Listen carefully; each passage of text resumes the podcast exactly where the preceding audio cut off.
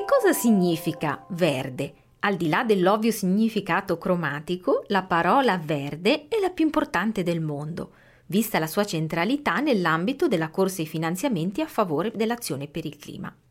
Prima di impegnarsi nella ricerca di un finanziamento, bisogna innanzitutto capire quali siano gli investimenti in grado di apportare reali benefici per l'ambiente e quali gli interventi che possono davvero rallentare i cambiamenti climatici. Un investimento autenticamente verde è una spesa che contribuisce a salvare l'umanità. Il nostro dizionario della finanza verde è stato concepito proprio per aiutare a riconoscere questo tipo di interventi. Il mio nome è Chiara Robotti e questo è il podcast Soluzioni per il clima della Banca Europea per gli Investimenti. Profitto, popolo, pianeta. Storia di come l'uomo ha cambiato le regole del gioco. Glossario. Criteri sociali, ambientali e di governance. ESG. Finanza sostenibile, principi di Sullivan, investimenti socialmente responsabili triplice approccio investimenti d'impatto.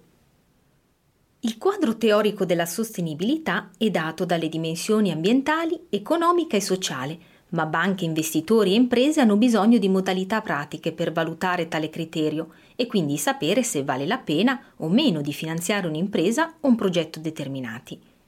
Il concetto più comunemente utilizzato per misurare la sostenibilità è rappresentato dai criteri sociali, ambientali e di governance, o ESG.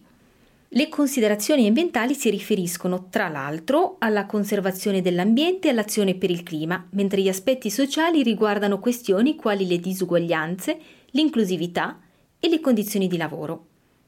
Per essere ritenuti sostenibili, enti pubblici e privati devono integrare le citate considerazioni sociali e ambientali nei loro processi decisionali. Da questo punto di vista la governance di tali enti svolge un ruolo fondamentale. Sono proprio questi tre fattori utilizzati per misurare la sostenibilità di un'impresa, di un progetto o anche di un paese. Che cosa significa in pratica?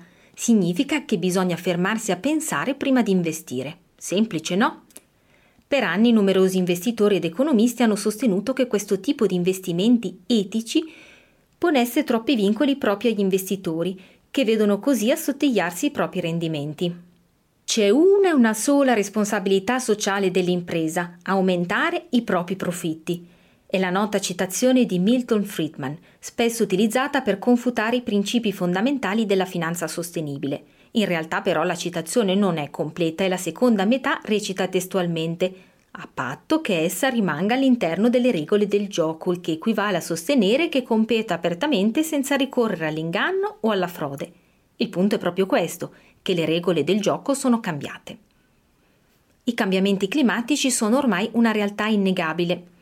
È proprio per questo che il finanziamento delle energie rinnovabili e di altre tecnologie che contrastano le emissioni di carbonio rappresentano un valido investimento.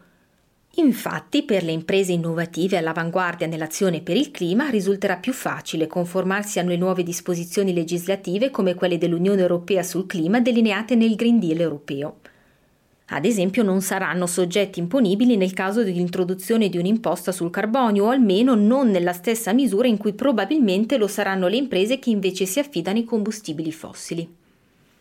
Investire nella finanza verde fin dalle prime fasi può inoltre rappresentare un vantaggio, dal momento che in molti casi essere tra i pionieri di una tendenza destinata ad imporsi comporta un positivo ritorno, anche economico. E la finanza verde è in fase di crescita. Secondo una relazione di Bloomberg del 2019, almeno 30.700 miliardi di dollari americani farebbero capo ad investimenti sostenibili o verdi.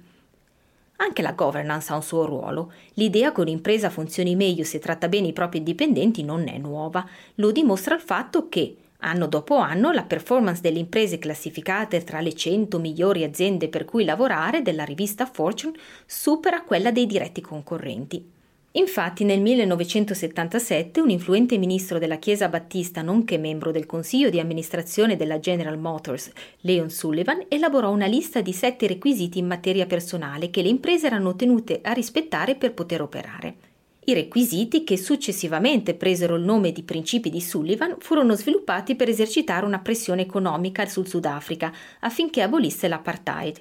il sistema di segregazione razziale istituzionalizzato nel paese. Il risultato fu che almeno 100 società statunitensi ritirarono le proprie attività dalla Repubblica Sudafricana. D'altra parte non si può negare che il fine ultimo delle imprese sia sempre stato quello di aumentare il profitto, mentre l'assunto di partenza della finanza sostenibile è che investitori, azionisti e consumatori non devono preoccuparsi solo di quello. Per essere considerati sostenibili bisogna infatti preoccuparsi anche delle due altre P, popolo e pianeta. Occorre quindi adottare il famoso triplice approccio. Si tratta di un quadro nell'ambito delle quali le imprese non si limitano a calcolare i profitti ottenuti, ma quantificano anche la propria responsabilità dal punto di vista sociale e ambientale. Vale la pena di ricordare in questa sede altri due approcci di investimento sostenibile, gli investimenti socialmente responsabili e quelli di impatto. Si tratta di concetti spesso utilizzati come sinonimi che però in realtà presentano sottili differenze. Con gli investimenti socialmente responsabili si utilizzano criteri ESG per decidere se investire o meno in imprese che promuovono valori sociali positivi come i diritti umani e l'uguaglianza di genere, oppure per evitare le cosiddette società peccaminose, ad esempio quella dei settori del tabacco, del gioco d'azzardo, delle armi da fuoco. E poi ci sono gli investimenti di impatto, ovvero quelli che seguono un approccio teso a coniugare il perseguimento di un rendimento finanziario coi benefici per la società derivanti dallo stesso investimento.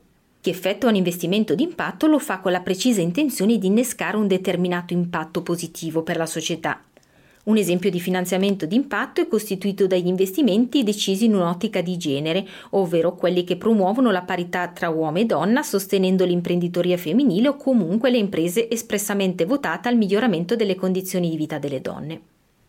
È importante ricordare che sostenibilità non vuol dire carità, perché rispondere alle esigenze della società è ormai a tutti gli effetti un elemento di competitività. Grazie per aver ascoltato il podcast Soluzioni per il clima.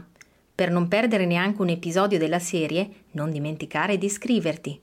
Soluzioni per il clima è un podcast della Banca Europea per gli investimenti.